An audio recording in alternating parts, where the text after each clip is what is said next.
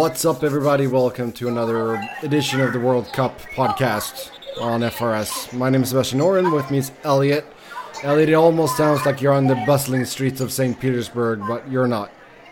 No, I'm in the uh, bustling Montgomery distillery of Missoula, Montana. Also okay. A lovely place, though. Not much soccer being played here. Not many Russians there. Uh, no. no. I no. have not met one here, having lived here for five years. So. Okay, well... You know, who knows? Maybe there's one or two. Yeah, I've met some Germans and some Swedes, so, you know. There we go. Yeah, we're going to recap the uh, match day three for groups F through G, and then we'll take a look ahead at the round of sixteen here. No Paulie today either. I don't know what. He wasn't even a late scratch today. He was just a scratch. He was kind of a late scratch, but he's certainly been itchy of late. Yes. Okay, so starting things off in Group F, uh, two, uh, you know, pretty good results there, especially if you're Swedish. Uh, Mexico, Sweden ended in a three nothing win for my Sweden. A um, yeah. pretty good game for the Swedes here after uh, that heartbreak of a loss to Germany. Oh, yeah. I mean, they... they... came out, and Mexico had some chances, but Sweden really dominated it. And, you know, I was thinking about this earlier, that like, for all of the difficulties of any and every World Cup, Sweden Sweden essentially had to beat one of the favorites to win the tournament anyway in Italy in order to even be here. And so, you know, like they've had uh, as tough a qualifying route as anyone. I would even include the South American teams in that, and we I think we saw the very best of Sweden on the last match day, and that can only be beneficial to them moving forward. Oh, absolutely, yeah. And I mean, they did finish above uh, the Netherlands in their qualification group as well. Um, that also had France in it, so it was uh, definitely a good one for the Swedes here. And then the other game in Group F, South Korea beating Germany two nothing. So Germany, the reigning champs, and... last in Group F. Yeah.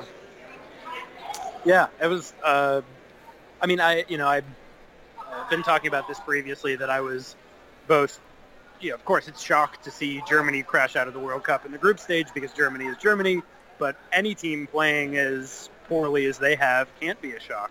Um, you know, I think that at the end of the day, there, so two, really two players have been singled out, and one of them is Mats Hummels, as kind of scapegoats for this. And I think Mats Hummels, there's something to be said for that, right? He can he criticized the collective team and its defending after the first match, got benched even though they called it an injury for the second, and then came back into the third, had three phenomenal chances, and spurned them all. And, you know, he like he's had his little mea culpa moment, but he absolutely is, I think, like probably should ha- shoulder most of the blame, but we've been having, like, I've heard a lot about Mesut Özil, you know, and even Jurgen Love in the post-game conference defended Özil, and it's like, oh, yo, you know, it's uh, it's not just him who underperformed, but still suggesting that he underperformed, but he created seven chances, including the most glorious chance that Hummels, like, made a waste of, and seven chances created is more than any single player has created in any match in this whole tournament.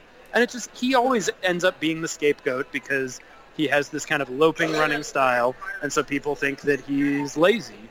And I think it's ridiculous, but I also think that, hey, I'm happy to have him on a lot more rest coming off the World Cup than I'd anticipated for Arsenal. Yeah, I mean, this is a very big disappointment for Germany. You could call it a fiasco, of course, as reigning champs not being able to get out of the group. But at the same time, like you said, they just haven't played well enough. And uh, congrats to South Korea for getting at least a win here. Yeah, no, it was. I, and you, did you see the uh, the shots of Mexican fans like lifting South Korean fans and throwing them into the air in jubilation? Yes, yeah, I saw that. And they had a gathering outside the South Korean uh, consulate in uh, Mexico City too, which was kind of fun to see. Uh, Group E, Switzerland, Costa Rica ended in a two two draw, and Brazil defeated Serbia two nothing. So Brazil moves on along with Switzerland from Group E. Yeah, I mean, I, Brazil seemed to be sort of coming into their own, but they hardly look like the unbeatable juggernaut that they've been built up to be, that perhaps they're always built up to be. you know, they they look a, a talented but vulnerable side. Absolutely. I don't. We'll see how if they can kick things into gear here when the round of sixteen starts. But yeah, they haven't been convincing. I would say the most convincing teams so far have been Croatia and Belgium. Yes. No, I, I agree. I agree entirely. And uh, well, I mean, we'll get to Belgium, but I, I think that Croatia are kind of the maybe sneakily the team to beat outside of Belgium in terms of their form uh, and just how cohesively they play together. You know, they are one of the most organized sides in the tournament so far. Yeah, sneaky good, sneaky good. Uh, Group H, we um, that was weird. The end of Poland, Japan. So it was one nothing Poland, and then Colombia defeated Senegal one nothing. So Colombia won the group, and Japan moves on due to having fewer yellow cards than Senegal. And yeah, it's heartbreak for Senegal. And for like the last fifteen, ten, fifteen minutes of the Poland-Japan game, you know, the Japanese would just keep the ball and sort of pass it among themselves, you know, in the in defense, really, because they, they're like, okay, well, we can't afford to let in another goal. And then they were just banking on Colombia winning against Senegal. Yeah, which they, you know, they... They did. I, I did feel for, for Senegal. I thought that there was one golden chance they had, and there was a foul called during the attack. And I thought the defender just went up for it and then kind of came down over the back of the Senegalese attacker, and they called a foul. And I, I, I for me, that's not that's not a foul. You know, he he stood his ground. He didn't hip check him at all. Uh, it was like what a player went up and came down awkwardly on top of another. That's.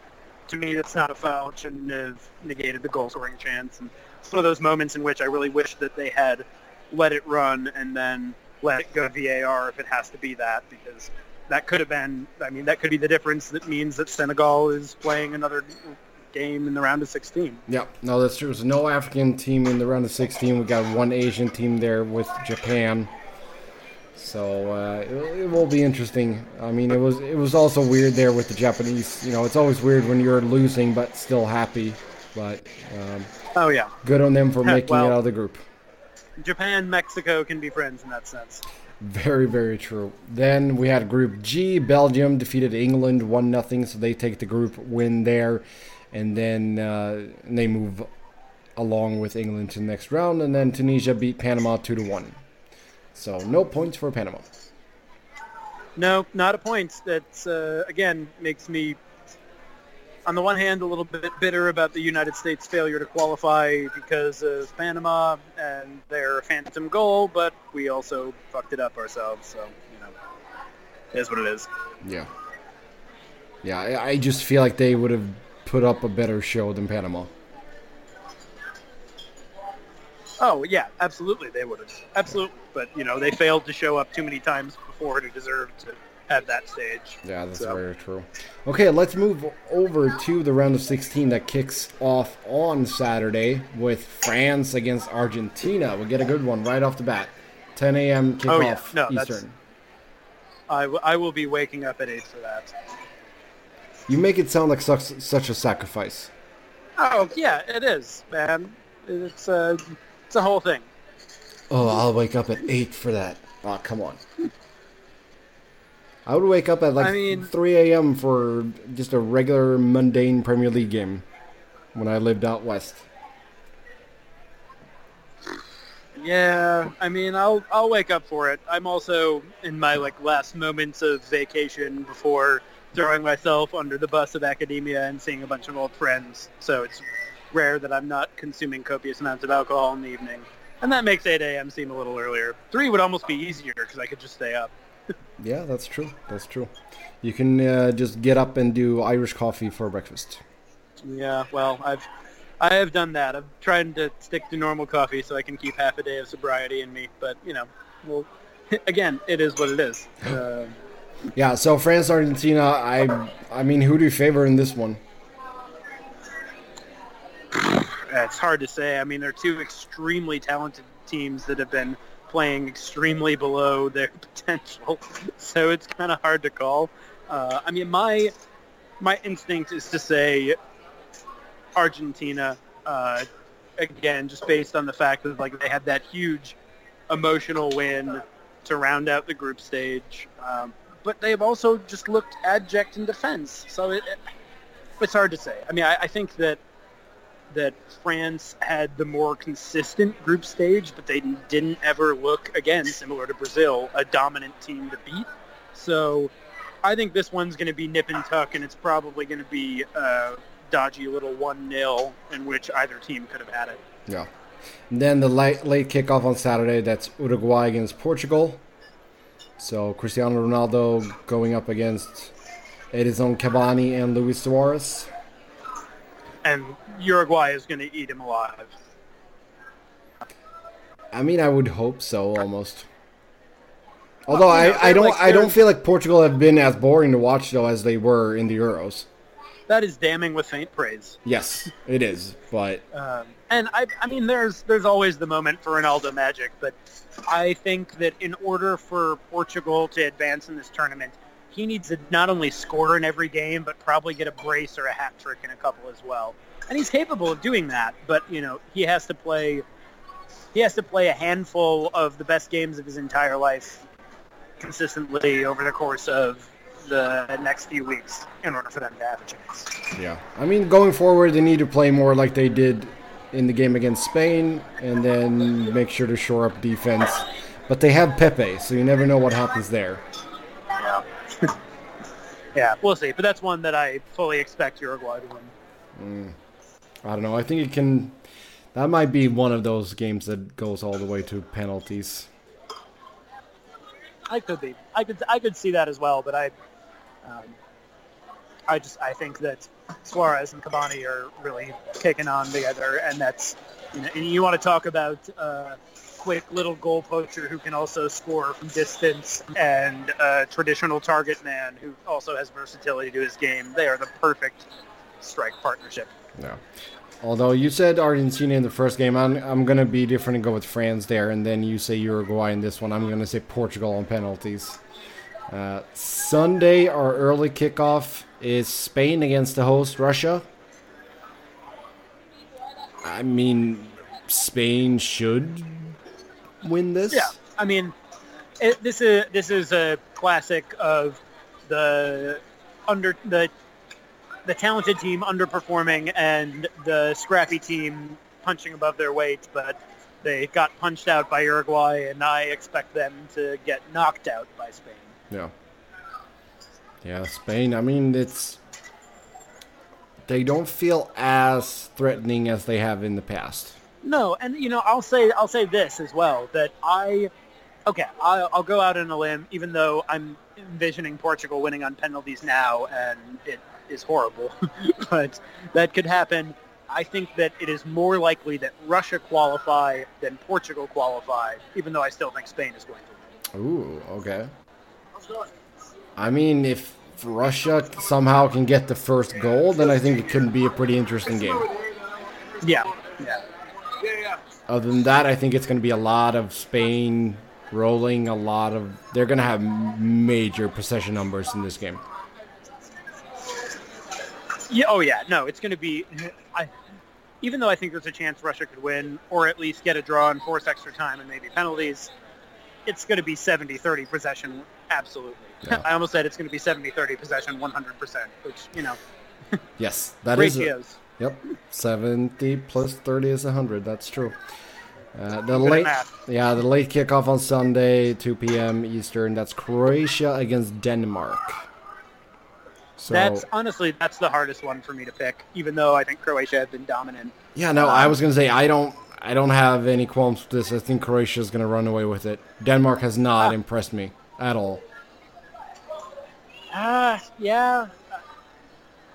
Uh, okay, well, we'll see. I, I would say two one to Croatia, but maybe the one goal is like a late Christian Eriksen rip from outside the box that makes it nervy at the last minute, but they've led for eighty minutes, so it's not actually a consistently close-fought contest. Yeah, I mean, we'll, we'll see. I mean, Croatia, like you said, have been playing well in the group stage.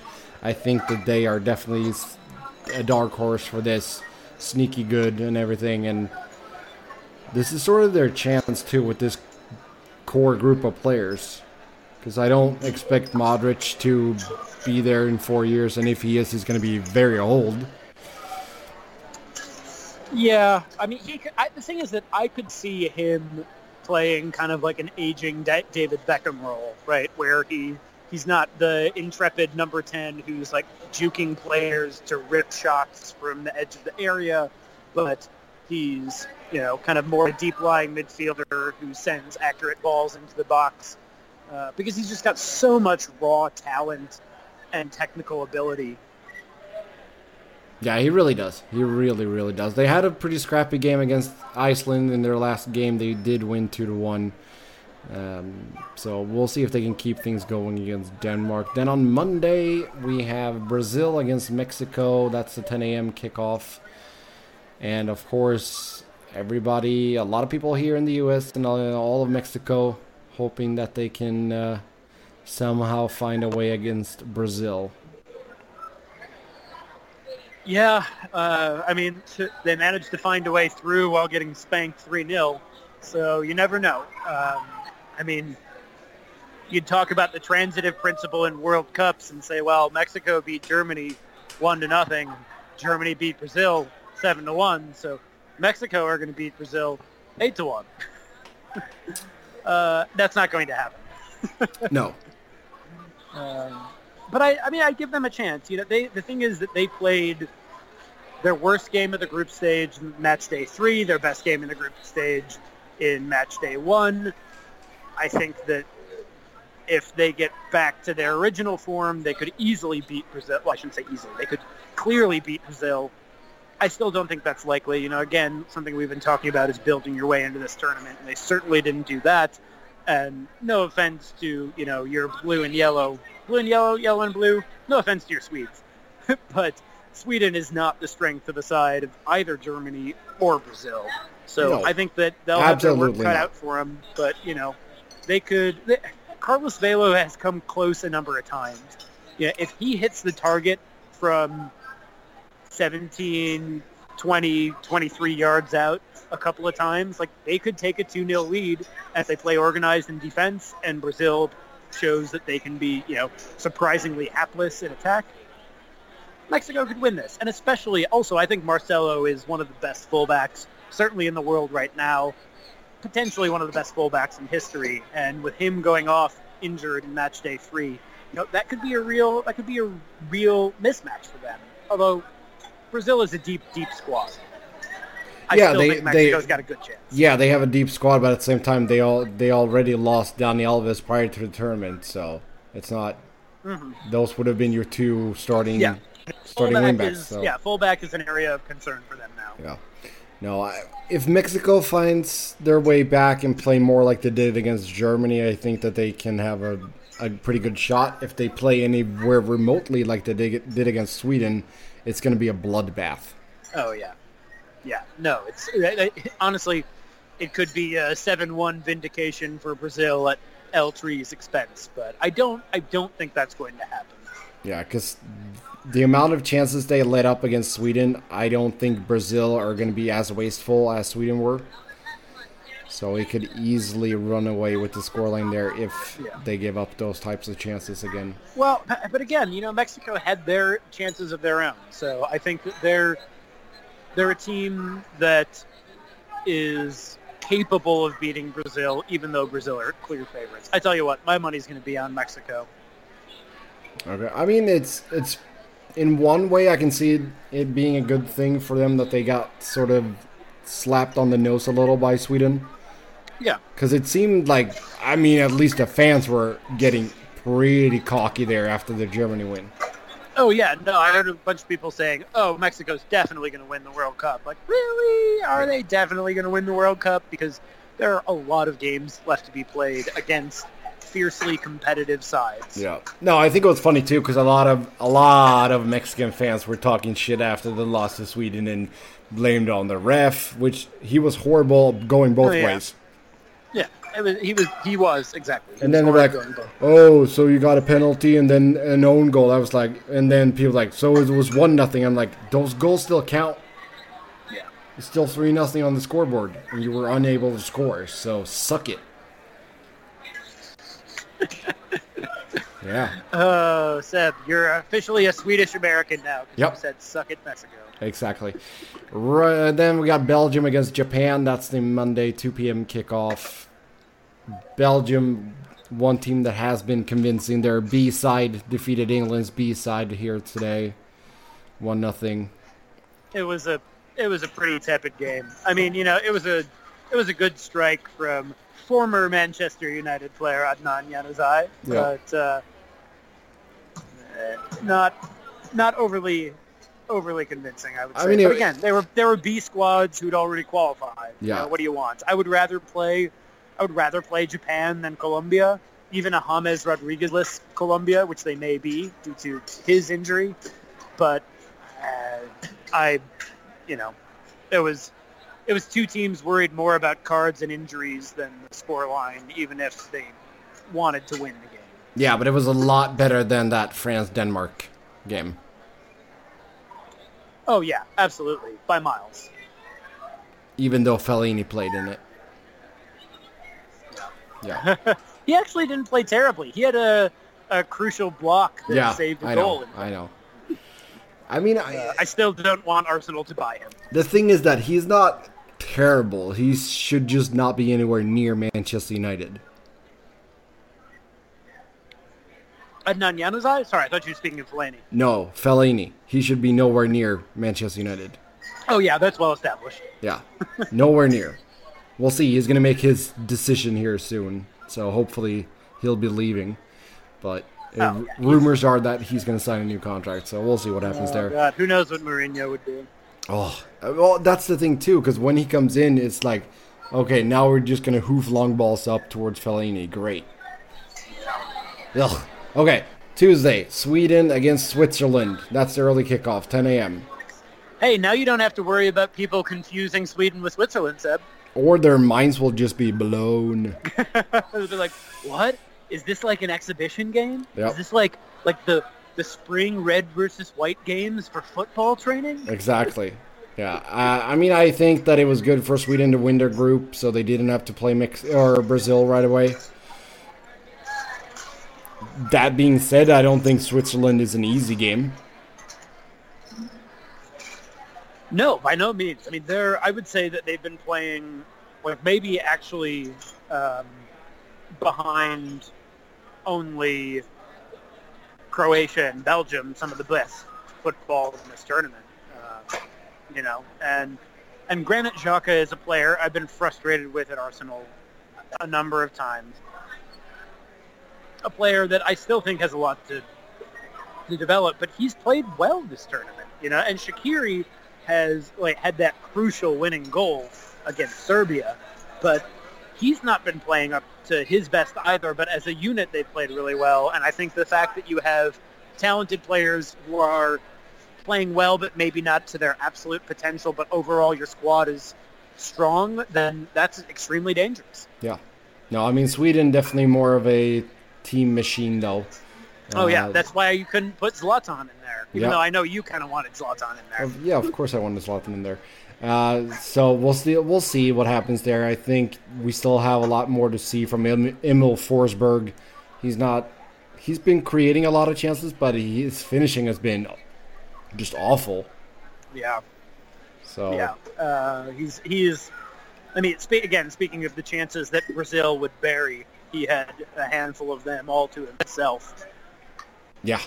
No, we'll, we'll see what happens there. That's another game that I think could go all the way to penalties. And then the last round of sixteen game, that's Colombia against England, Tuesday, two p.m. kickoff. And I don't feel like England should be too unhappy about the fact that they're playing Colombia. No, I mean, I, again, yeah, I was saying that earlier, that, you know, Colombia and Japan, I guess I would slightly prefer Japan, but like with, even if James Rodriguez starts the match, a less than one hundred percent James who is not lighting the tournament on fire the way that he did four years ago. That's that's not a, you know, they're not facing Brazil. Um, they're not even facing Mexico, actually. Like I would I would rather play Colombia than Mexico. Yeah, I mean, James, I thought he was really good in their win over Poland.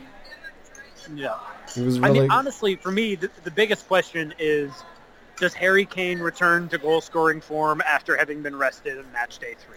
I understand Gareth Southgate's decision to rest him. I think that objectively it was probably the right decision, but there is some risk involved, right? Like, form is an important thing, and the most talented team doesn't always win. Greek in, Greece in the Euros, Portugal in the Euros. Yep. And the like the level of the competition in the World Cup is higher than the European Championships, and so therefore it is maybe a little bit less important, but it's still crucial. And so that's my biggest question mark. If Harry Kane even gets on the score sheet once, much less scores a brace or a hat trick, which I think he could do against Colombia, then England has a real chance to win this entire tournament. If Harry Kane goes missing, they could shit the bed and lose to a much weaker Colombian side. Now, yeah. I see both of those as possible. I actually think the former is more likely. I mean, I have money on Harry Kane winning the Golden Boot. My money's also on England going deep into this tournament, at least the quarters, the semis as well. Um, but they, th- like this really, I think, is the turning point for England. And that's maybe easy to say moving into the knockout rounds in general, but this is where they show us, okay, you know, we are not what the tabloids tell us we are. We're a world-class side. Let's show it on the biggest stage in the world. Yeah. Yeah, before we say goodbye, we should just touch upon the fact that Wayne Rooney has completed his move to D C United here today. I'm sorry, say that again? Wayne Rooney heading to D C United. Oh, I didn't I hadn't seen that. Yep. Uh, it's official now, huh? It's well, only it, been a rumor it, for a month and a half. It will be official official on July tenth when the mid-season transfer window opens. Great. All he, more reason for me to hit the Timbers away day in mid-August. Yep. So, uh, three-and-a-half-year deal worth ten million pounds. That is... That's surprisingly low for the figure and surprisingly high for the contract length. So, uh, we'll see. It says that he will make his debut when they open up their new stadium on July fourteenth. Oh, yeah. Yeah, it also isn't surprising to me that they dragged their feet with this deal in part to just, like, kind of big up the new stadium. I mean, they didn't even, they weren't even selling single-game tickets to Audi Field or whatever it is uh, until a couple weeks ago. It's so Audi Field are... Stadium. No. Yes. Really? Yes. Oh, that's you, they're totally doing that so they can sell the naming rights for the stadium. So it'll be like Audi Field at U S Bank Stadium. Nah, I don't think so. Oh, I, I don't know, man. They like they do that all the time. Like it's it's still Mile High Stadium, but it's blah blah blah whatever corporate sponsor field at Mile High Stadium in Denver. You know, they they'll parse it any way they can to squeeze an extra buck out of the game. Nah, we'll see. We'll see how it goes. For Wayne Rooney, he leaves the Premier League as the second highest goal scorer in history. two hundred eight goals. Only Alan Shearer had more with two hundred sixty. Yeah, I mean, you know, he was a wunderkind who was also a journeyman, so he, uh, uh, I mean, yeah, he's he's one of the greats of all time. It's sad to see England do so well now without him, but it's also a team that he doesn't really have a place in. So. Oh, that's very, very true. Okay, with that, we're going to say goodbye for this time. We'll talk to you in a, again in a couple of days. Until then, be sure to follow us on Twitter. I'm Seb Noren. Elliot is Keith Was Better. Paul is P. Questel. And until next time, have a good one. Bye-bye.